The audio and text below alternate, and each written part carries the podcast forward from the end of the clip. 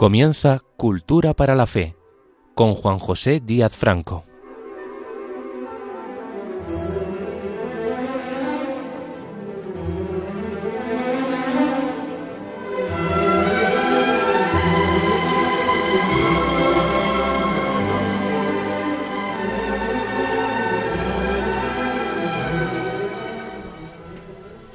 Quiero comenzar este nuevo espacio de reflexión deseando a todos los habituales oyentes y hermanos en la fe paz y esperanza. Pero en mi condición de médico aspiro a que este deseo llegue especialmente a quienes estén postrados a causa de alguna enfermedad, animándoles a que nunca olviden que por encima del tratamiento médico, la evolución y el pronóstico de los males que padezcan está sobre todo en manos de la providencia. Hoy compartiré con ustedes una reflexión desde mi condición de católico sobre las supersticiones. Hace ya más de 50 años, el padre Federico Sopeña hablaba a los jóvenes universitarios de su tiempo del panorama espiritual que regía en España en aquellos momentos y se refería a la desacralización que ganaba terreno a la fe en las mentes de aquellos que estaban llamados a dirigir el destino futuro de la nación, la única e indiscutible nación por entonces. Anunciaba aquel prestigioso sacerdote que esta desacralización general trae consigo en el mundo entero dos realidades espirituales de signo contrapuesto. Por una parte, la lejanía de Dios, el olvido de Dios. Ambos conceptos, lejanía y Dios, que en aquella generación obligaban a intensificar la realidad y el misterio del humano. Marxismo y existencialismo ateos quieren definirse y propagarse como humanismo, como extremada atención a realidades humanas, hasta tal punto que puede parecer tópico hablar sin más de materialismo. A la heredada universalidad de la creencia en Dios, sin más, le quiere suceder un humanismo universalista atento a misterios y a alimentos terrestres. La cara opuesta, más bien al revés, es la reaparición o crecimiento de las magias, de las supersticiones. La extensión de la teosofía, de la antroposofía, la curiosa, estremecedora expansión del espiritismo hasta constituir casi una secta son realidades estadísticas. Decía en aquel momento el padre Federico Sopeña. A pesar del tiempo transcurrido, desde que estas reflexiones se proponían a las conciencias cristianas medio siglo atrás, se diría que este escenario nos es familiar. Mi planteamiento inicial desde la doctrina cristiana, y asumiendo el riesgo de ser demasiado simplista, es que la razón guía, la fe salva y las supersticiones enredan. La mayoría de las personas ha oído hablar de las supersticiones, y no pocas entre ellas no solo las conocen, sino que con mayor o menor convicción las practican o las tienen en cuenta. Sea como fuere, casi todas las culturas a lo largo de la historia han contado con la presencia y la práctica de diferentes supersticiones, rituales, conjuros y ceremonias propiciadoras de buena o mala suerte, compaginándolas con las prácticas religiosas o científicas sensatas de las que parecen derivarse como exageraciones o interpretaciones aberrantes estas supersticiones. ¿Quién no ha oído hablar del significado del número 13, que en la cultura china, por cierto, es el 4, o el espejo roto, con los consecuentes 7 años de mala suerte posteriores, el salero derramado en la mesa, los espejos enfrentados, o de otros presuntos riesgos, con comillas, como abrir el paraguas dentro de la casa, dejar el bolso en el suelo, tocar madera, cruzarse con un gato negro, pasar debajo de una escalera, poner el pan boca abajo, cruzar los dedos, barrer la casa de noche, brindar con agua, depositar abiertas las tijeras, dar el salero en la mano, tener en casa un reloj estropeado por tiempo, etcétera, etcétera, etcétera. Pues sí, efectivamente, A muchos parece no serles ajeno ese conjunto de pseudorrituales en torno a cosas tan irrelevantes y tan triviales, pero que se convierten en gestos significativos que habría que hacer o evitar para propiciarse la buena o mala suerte en la marcha de las cosas rutinarias que hacemos a lo largo del día en nuestras vidas. Hay quien las hace por convicción, otros solo por si acaso, por lo mismo que no creen en meigas, pero a velas, ainas. En algunos casos, la exageración o el predominio de las prácticas supersticiosas en las conductas de algunas personas, a veces muy relevantes social o políticamente, podrían abocar a que se instalen en sus conciencias elementos irracionales ajenos a un verdadero espíritu religioso o científico, y que tengan en cuenta esos elementos tan espurios a la hora de tomar decisiones políticas o sociales trascendentes. Es el caso de algunos mandatarios foráneos o nacionales. Fue muy comentado en su día, aunque ahora ha sido borrado de las redes, el caso de un personaje público español de corta talla y larga mano que en la última década del siglo XX se hacía asesorar en asuntos de gobierno por una conocida bruja televisiva. Sobre este particular, el doctor Marañón, en su biografía del Conde Duque de Olivares, opinaba lo siguiente: aun en el alma de los hombres superiores existen, junto a la clara estancia de las grandes creencias, rincones oscuros, restos del alma ancestral, en que anidan impensadas credulidades en el rito mágico y el azar. Y es muy frecuente que ese hombre superior, que sabe bien que su destino depende de Dios y de su propia eficacia y de nada más, guarde un respeto subconsciente como por si acaso a cualquiera de las más necias supersticiones. El estado de la cuestión nos obliga a hacernos las siguientes preguntas. ¿Qué es o qué significa la superstición? ¿Es la superstición un elemento integrante de la condición humana? ¿Qué razones hay para que existan supersticiones y supersticiosos? ¿Es rechazable moral o socialmente la superstición? ¿Qué sentido debe tener la lucha contra la superstición y cuáles son sus límites? ¿Puede conocerse o prevenirse una situación de apertura a la superstición?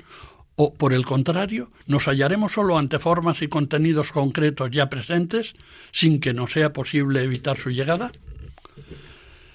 ¿A qué se debe un fenómeno tan persistente, tan continuo, casi universal, tan resistente a la crítica, a la represión, a la ironía o al menosprecio? Creo que estos interrogantes, a los que trataremos de responder, contienen la esencia y el sentido último de todo tipo de supersticiones.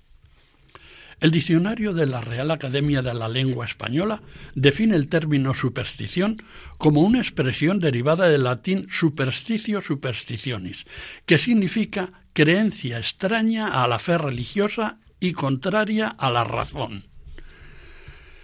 Con la misma significación se recoge en el diccionario etimológico de la lengua castellana de Joan Corominas, donde se plasma el dato de que la palabra superstición aparece en el uso popular hacia el año 1440 como acepción que propiamente significa supervivencia, derivado del latín superstare, sobrevivir.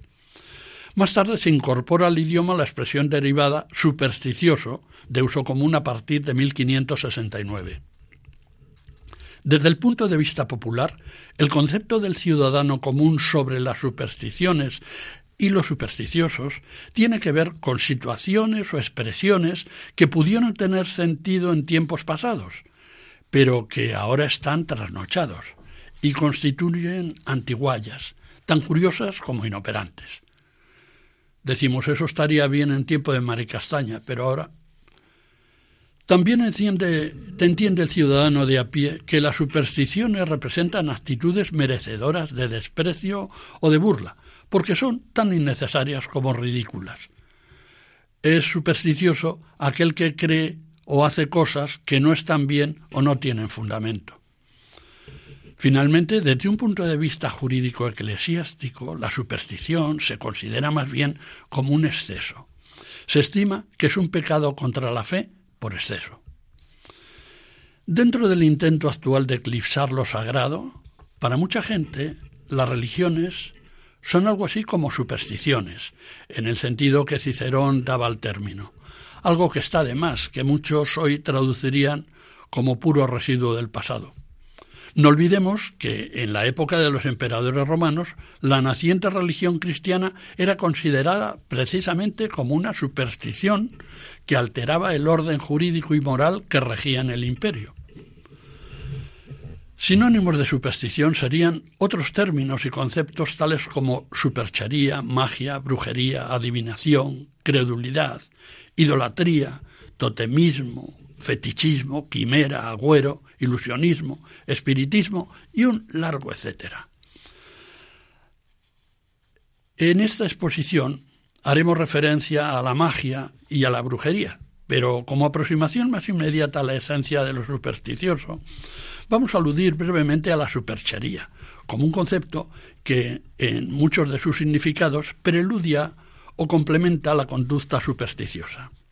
Superchería es un italianismo.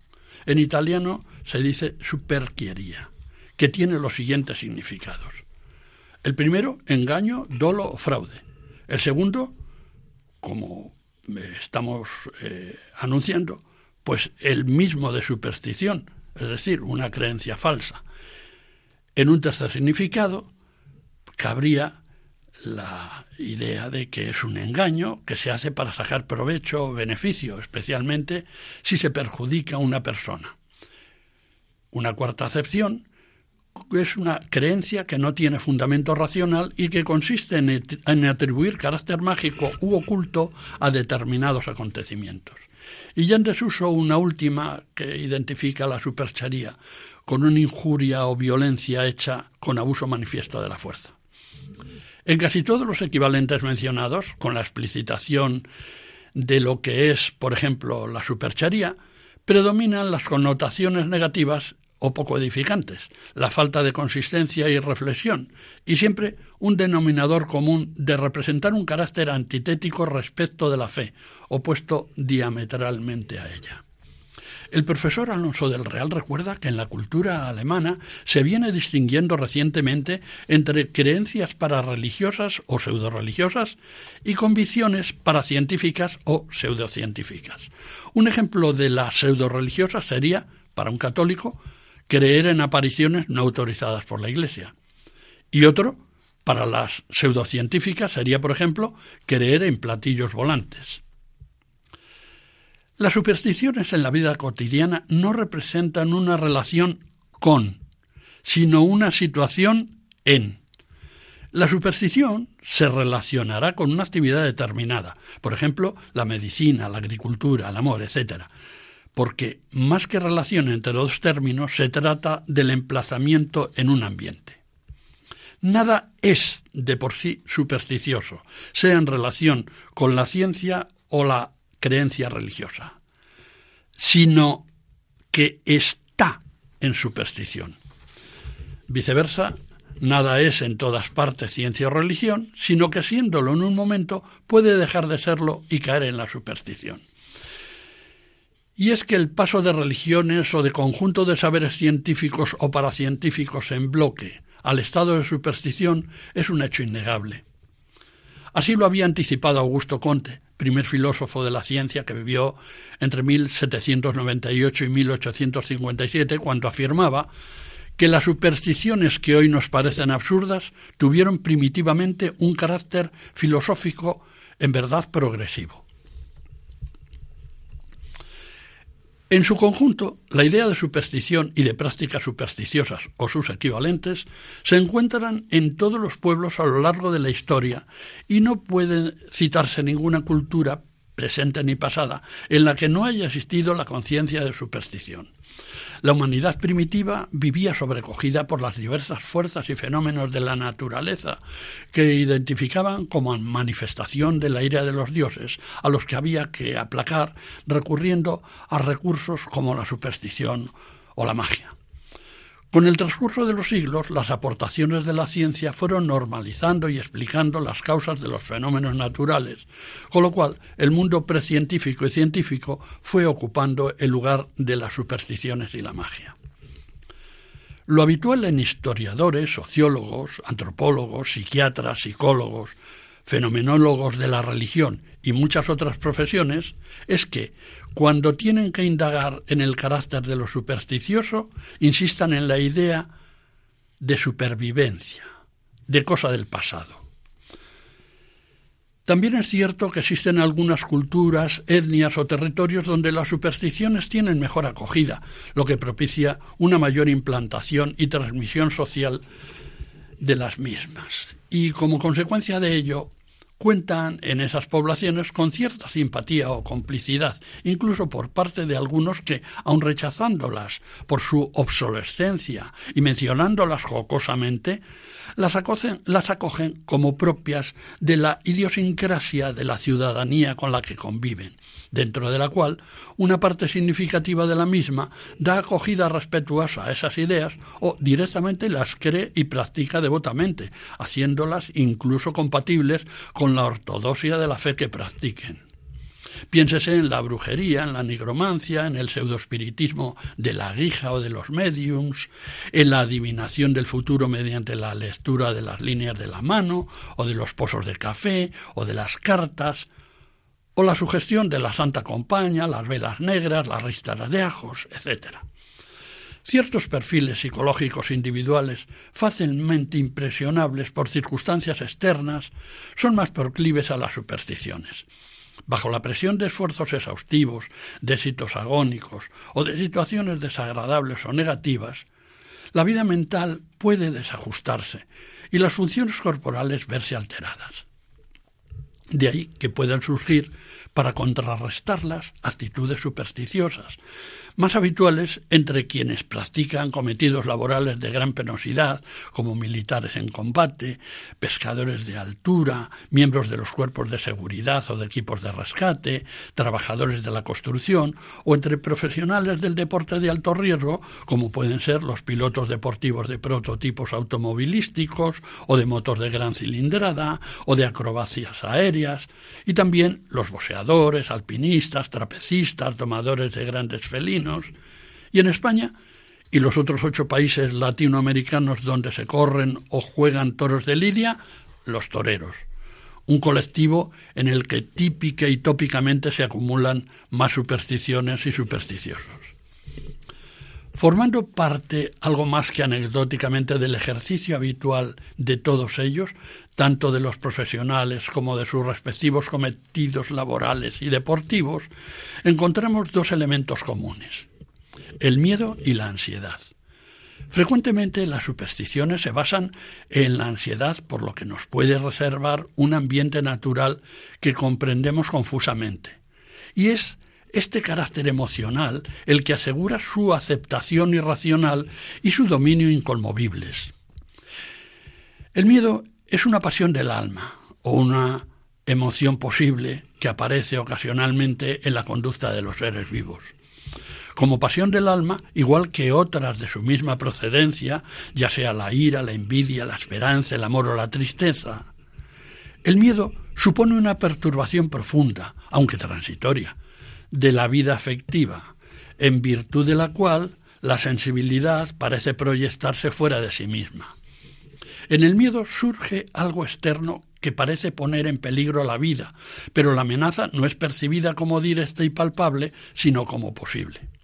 En esta relación externa con un objeto se distingue el miedo de la ansiedad. Sin embargo, a primera vista parecería que miedo y ansiedad tendrían el mismo significado, pero no es así, porque la ansiedad no es una emoción, sino un estado de ánimo persistente, y como tal, al contrario que el miedo, carece de objeto. El objeto del miedo puede estar sensorialmente presente, por ejemplo, un animal feroz que nos ataca, o un humano agresivo en actitud violenta, o estarlo en el recuerdo y verse actualizado por la representación mental del mismo. El que este objeto sea percibido como algo amenazador constituye la cualidad objetiva del miedo y suele corresponderse con un gesto emocional que supone retroceder y recogerse en forma de huida o un quedarse inmóvil sin arriesgarse siquiera a dar un paso. Para combatir estas pulsiones, el miedo y la ansiedad, se configuran y se producen las supersticiones, con el fin de afrontar esas situaciones de sobrecogimiento ante un objeto definido, en el caso del miedo, y sin objeto preciso, en el caso de la ansiedad. Y como variados son los aspectos del miedo y la ansiedad, variadas son también las diversas y peculiares supersticiones y la intensidad de la misma. Las conocidas supersticiones antes comentadas y las muchísimas más que pueden mencionarse, porque suelen manejarse habitualmente en nuestra sociedad, constituyen vivencias de corte obsesivo-anancástico. Enseguida me apresuro a decir que entiendo por anancástico una manifestación del carácter o la personalidad que implica perfeccionismo, minuciosidad, responsabilidad exagerada, tendencia al control, a la previsión, al orden y también escrupulosidad excesiva, autoexigencia y rigidez en el trato con los demás. En conjunto, lo anterior corresponde a un retrato bastante ajustado de una personalidad netamente supersticiosa. Una característica importante de las supersticiones es la de que la superstición siempre es relativa a algo. La superstición en sí no existe. Y conforme a ese algo se desarrolla una especie de defensa mental que se hace visible mediante un gesto extraño que se ha convertido en un hábito mecánico, en un tic, en un ritual repetitivo, basado en un argumento poco o nada racional, pero que sirve como parapeto imaginario para suavizar o anular el embate del miedo o del terror, para calmar la ansiedad, como sucede cuando un psicofármaco bloquea las conexiones neuronales por las que circulan los impulsos emocionales y se producen los diferentes estados de ánimo. Porque efectivamente el pensamiento supersticioso y mágico puede ayudar a suprimir el miedo, como los psicofármacos la ansiedad. Las supersticiones pueden considerarse creencias o prácticas basadas en supuestas relaciones que son falsas o indemostrables, tales como esta. Si se da esto, entonces sucederá esto otro. Se piensa que pueden operar conexiones de causa-efecto o secuencias de eventos que de hecho no tienen base. La ausencia de racionalidad es evidente, como puede constatarse en el planteamiento de cualquier superstición. Ahora vamos a hacer una pausa y les ofreceremos un momento musical para el que hemos seleccionado un fragmento de la obra de Dukas, alusiva al tema que nos ocupa.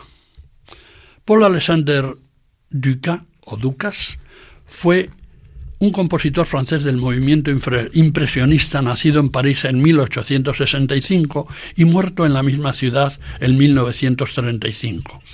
Una de sus obras emblemáticas es El aprendiz de brujo, de la que escuchamos uno de sus fragmentos más identificables.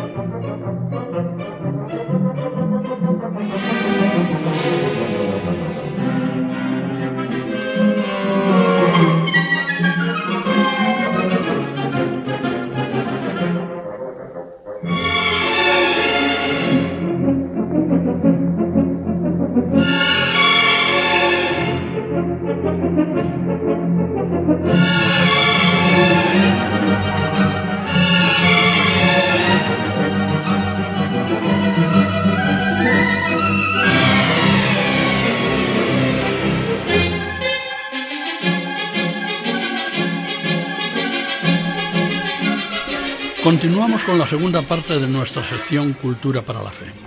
Les habla Juan José Díaz Franco.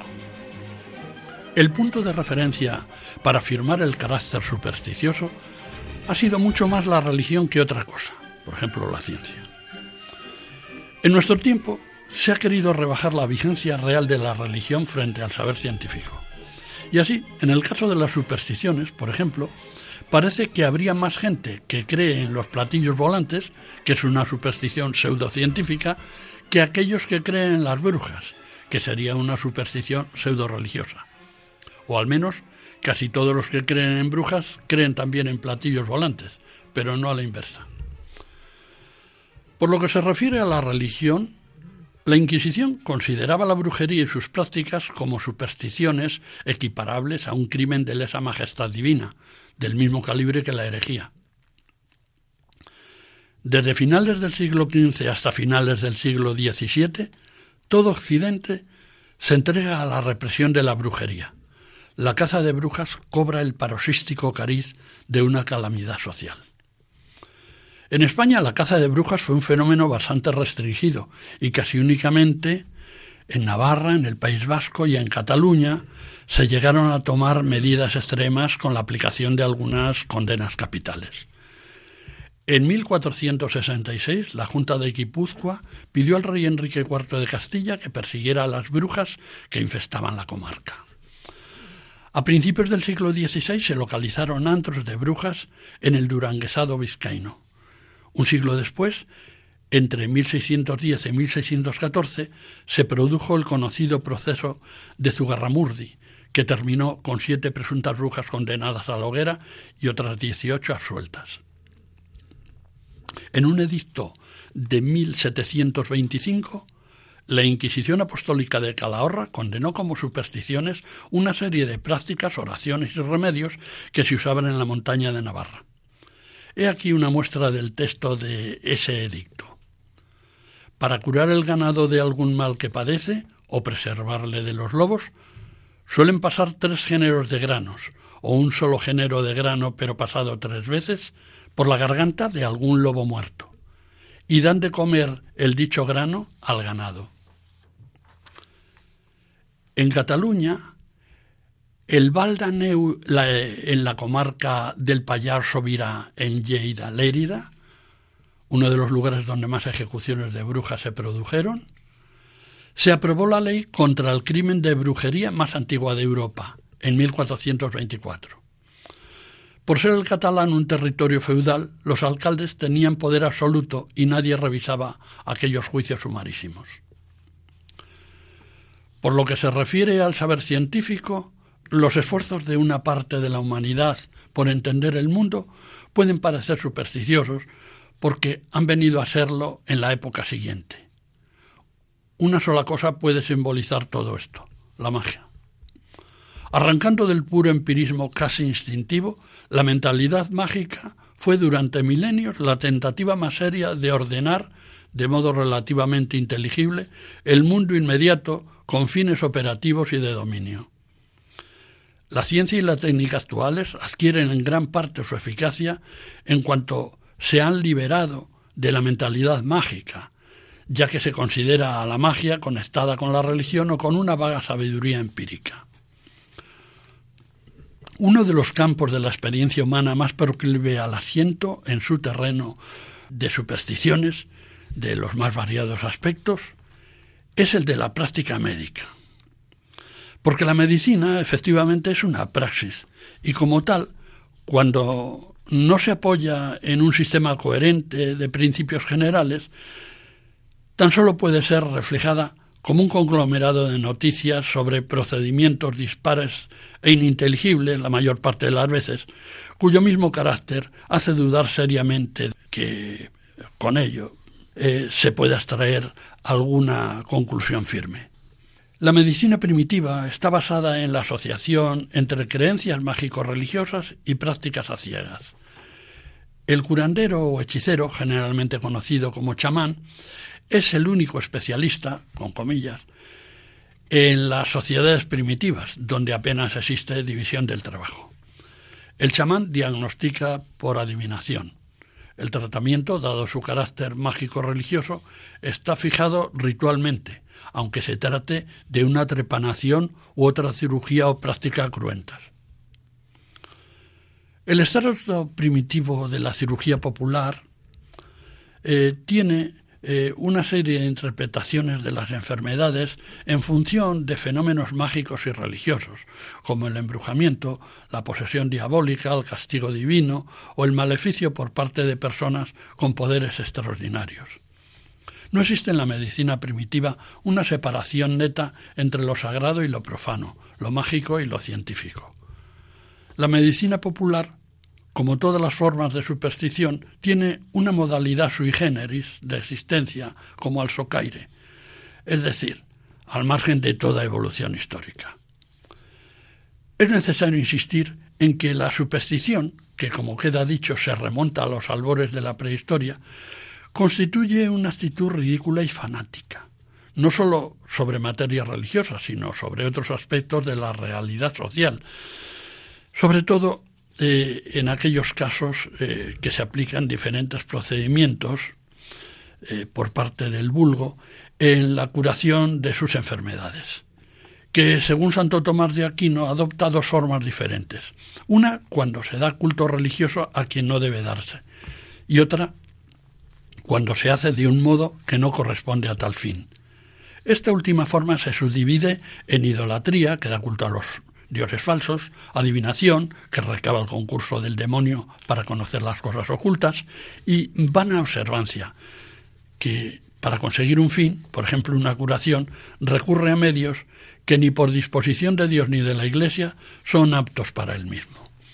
En este último grupo, concluye Santo Tomás, podemos incluir a la medicina popular, que tiende a curar las enfermedades o prevenirse contra ellas por diferentes medios, muchos de ellos procedentes del ámbito de las supersticiones.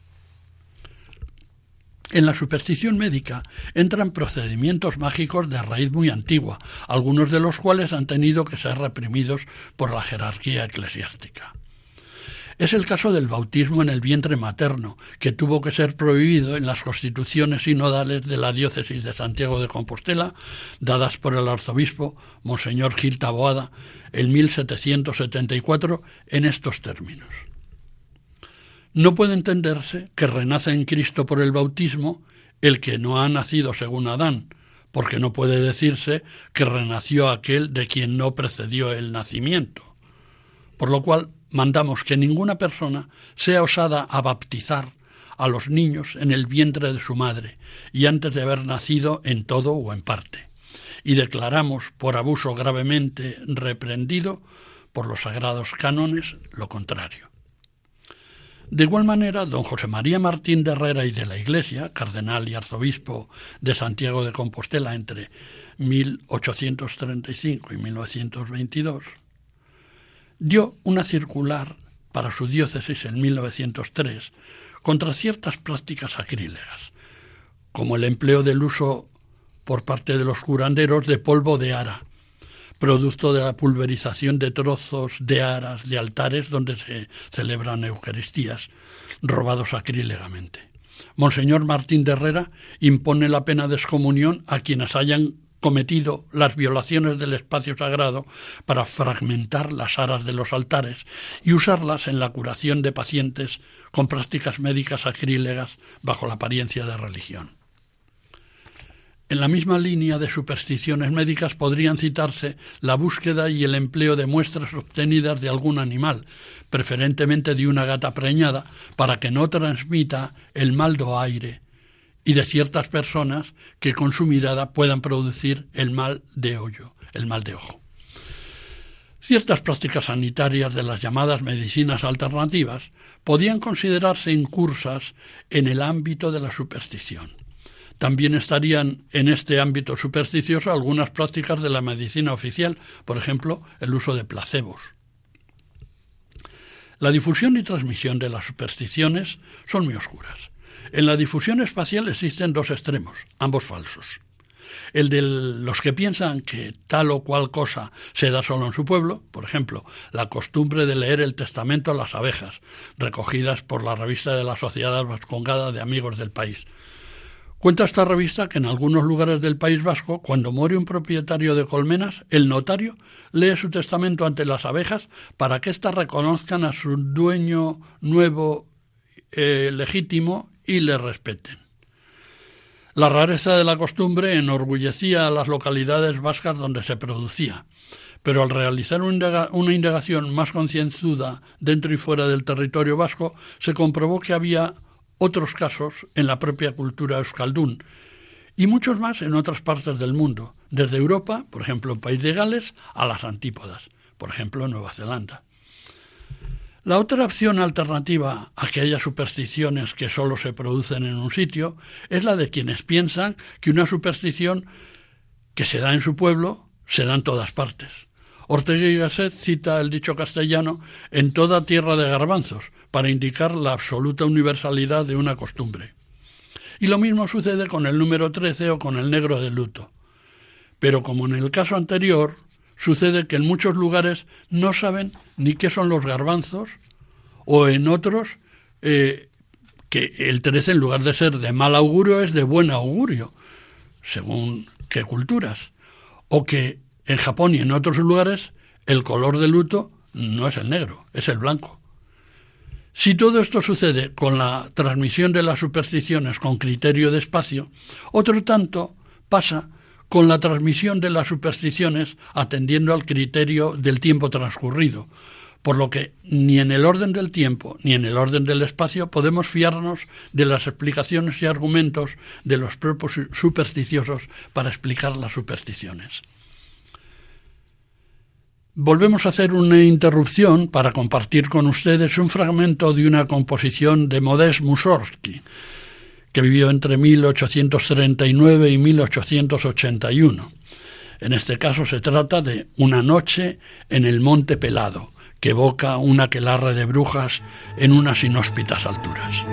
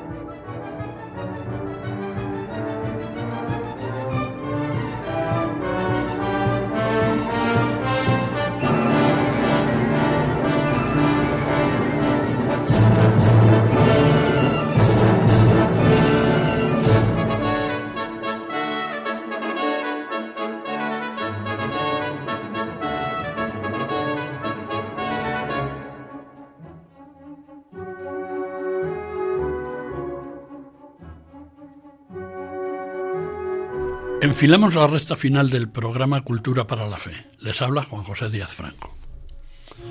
Aportaré dos últimas referencias dentro del complejo mundo de lo irracional representado por las supersticiones, que convive con la habitual racionalidad y el sentido común de nuestros actos diarios. Corresponden a dos situaciones suficientemente generalizadas como para constituirse en paradigmas de superstición.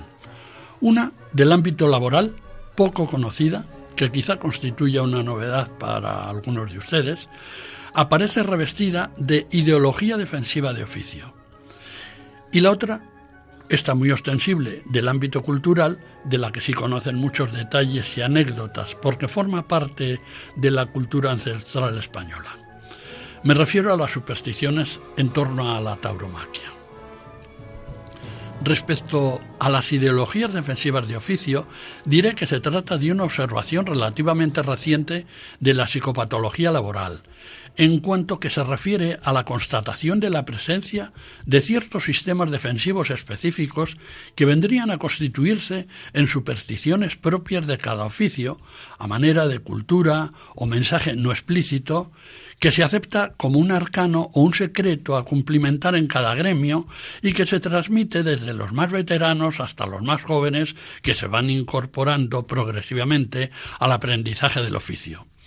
Estos sistemas tácitos estarían inscritos en lo que cabría denominar como estilo o carácter de un buen operario del ramo correspondiente e irían destinados exclusivamente a controlar y calmar el alto nivel que alcanzan los componentes de ansiedad acumulados en el desarrollo de las tareas específicas del oficio del que se trate, sobre todo de aquellos trabajos que se encuentran expuestos a peligros que puedan afectar a la integridad corporal, como es el caso de la pesca en alta mar, o de la construcción, la siderurgia o las industrias que elaboran productos tóxicos.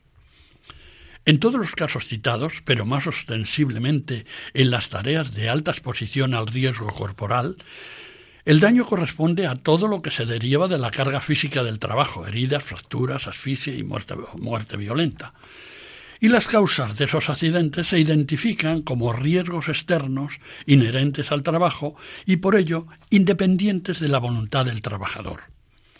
Por otra parte, se trata de riesgos colectivos, aunque en algún caso revistan carácter individual. Finalmente, el riesgo es combatido por la organización del trabajo con medidas y consignas de seguridad, aunque incompletas, ya sea por la limitación de las inversiones necesarias o porque el riesgo es mal conocido. Solo son eficaces para evitar la siniestralidad laboral las medidas protectoras denominadas protecciones colectivas. Por ejemplo, en el caso de la construcción, las redes de protección a lo largo de los andamios. Muchas veces solo se proponen a los trabajadores medidas preventivas individuales de protección de carácter material, los llamados EPIs, equipos de protección individual, o bien de carácter psicológico, como son las consignas de seguridad. A veces puede ser que pese a las medidas de seguridad el riesgo perdure y entonces estaríamos ante un riesgo residual, para el cual no se propone ninguna prevención efectiva a disposición de los obreros. Lo que caracteriza este riesgo residual, que no es capaz de controlar la organización del trabajo de las empresas, es que debe ser asumido individualmente. Y de esta confrontación entre la naturaleza colectiva y material del riesgo residual y la naturaleza individual y psicológica de la prevención, surge en muchos momentos del cometido laboral el problema de la ansiedad en el trabajo. Pues bien, en medio de esta estructura de prevención de riesgos laborales y la ansiedad que provoca el riesgo residual no controlado, existe en el sector de la construcción, aunque no solamente en él, un fenómeno insólito conocido como resistencia de los obreros a las consignas de seguridad.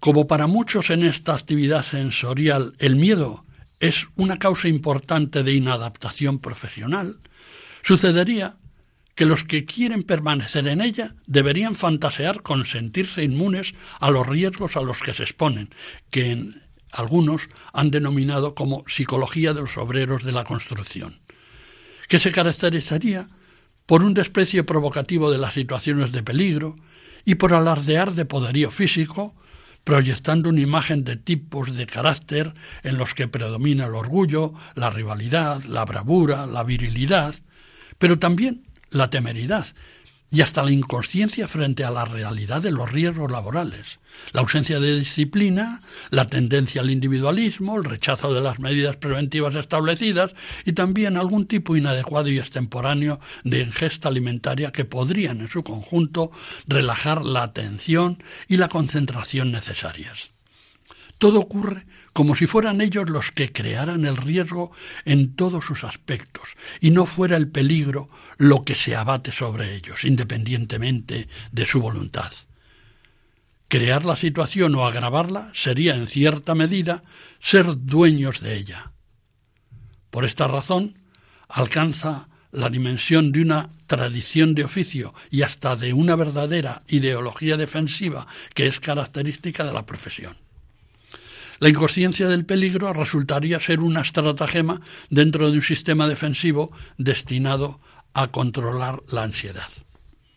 Para que funcione este sistema, tiene que asegurar su eficacia simbólica, lo cual implica la participación de todos los de ese oficio en la estrategia defensiva. Nadie debe temer, ni permitirse aparentar temor. Nadie debe quedar al margen de este código profesional. Nadie debe negar su contribución individual al sistema defensivo. Nunca se debe hablar de peligro, de riesgo, de accidente ni de miedo. Por lo que se refiere a las supersticiones en el ámbito de la tauromaquia, hay que decir que la profesión de matador de toros, junto a la de rejoneador y las otras categorías de profesionales subalternos, banderilleros, peones de brega y picadores, que concurren en los espectáculos taurinos, es de altísimo riesgo por la frecuencia de las cogidas, alguna por desgracia con resultado de muerte. Por eso, en la actividad taurina se concentran a altas dosis y más que en ninguna otra profesión el miedo, la ansiedad y las estrategias para combatir ambas, o sea, las supersticiones y algunos rituales y conjuros propios del pensamiento mágico para alejar los temores. Por el casticismo de los asuntos taurómacos, por la personalidad ingeniosa y senequista de muchas de las figuras del toreo y por su divertido anecdotario, tienen gran eco mundano muchas de las supersticiones que mantienen estos protagonistas de la vida social española que son los toreros.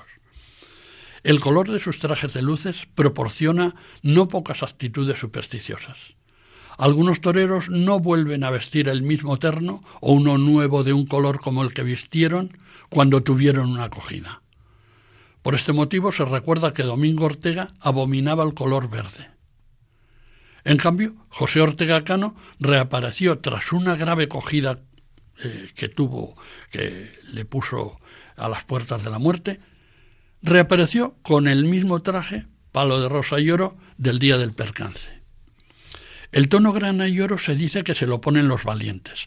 Salir a la arena vistiendo ese color se supone que compromete a arrimarse más al toro durante las suertes, asistido por la osadía que presta la autoconfianza en el triunfo.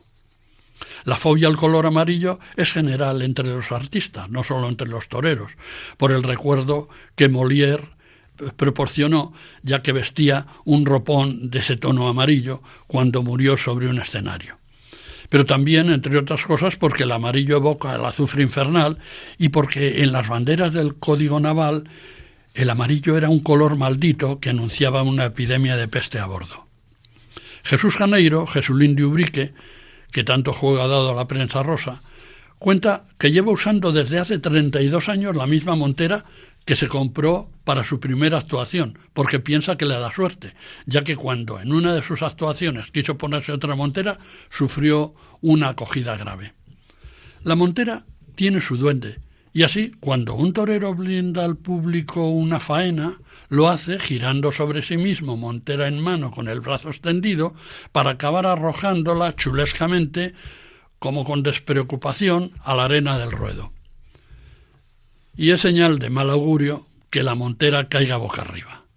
Tan es así que algunos envainan su arrogancia y con la mano o con la punta del estoque recolocan la montera hacia abajo, en tanto que otros aguantan el tirón y no la voltean si quedó boca arriba, esperando que no se cumpla ningún malfario.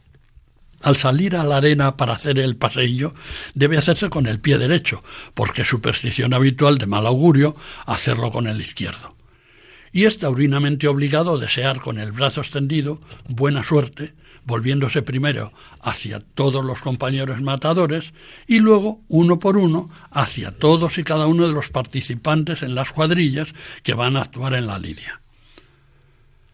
Antes de vestirse de luces en la habitación del hotel, a nadie se le ocurre sentarse en la cama del matador o dejar un sombrero encima de la misma.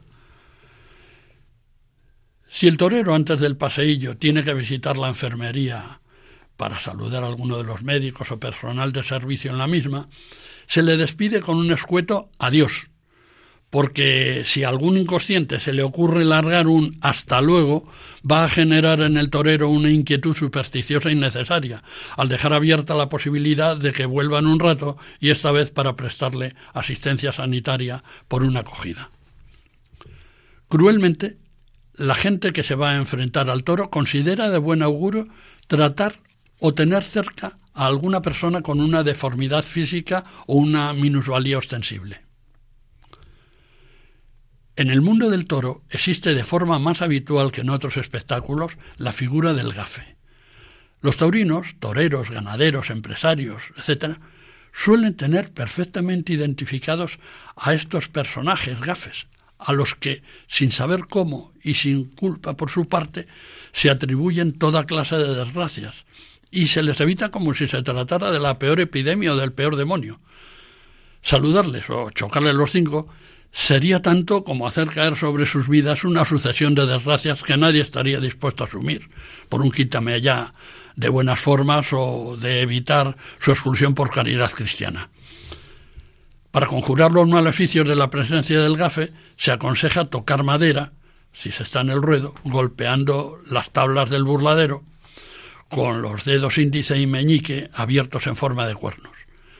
Parece lo más seguro contra los pobres gafe, que vendrían a ser algo así como la madre de todas las supersticiones. Termino como empecé. La razón y la fe son dos vehículos imprescindibles para recorrer el camino que nos lleva al reencuentro con Dios. Las supersticiones son palos en las ruedas de esos vehículos que dificultan su marcha o la inutilizan, obligándoles a detenerse o a tomar falsos atajos improductivos y temerariamente alternativos a la verdad y a la unidad contenidas en la doctrina de la Iglesia que Jesús instituyó, fundamentándola en la jerarquía apostólica con Pedro como cabeza visible. Hasta el próximo domingo 2 de abril a esta misma hora. Les deseo a todos ustedes y a las personas que sufren por enfermedades diversas, como dije al principio, que triunfe el deseo de Jesús expresado en su saludo a los apóstoles cuando se les apareció tras su resurrección. La paz sea con vosotros. En Lucas 24:36 y Juan 20:19.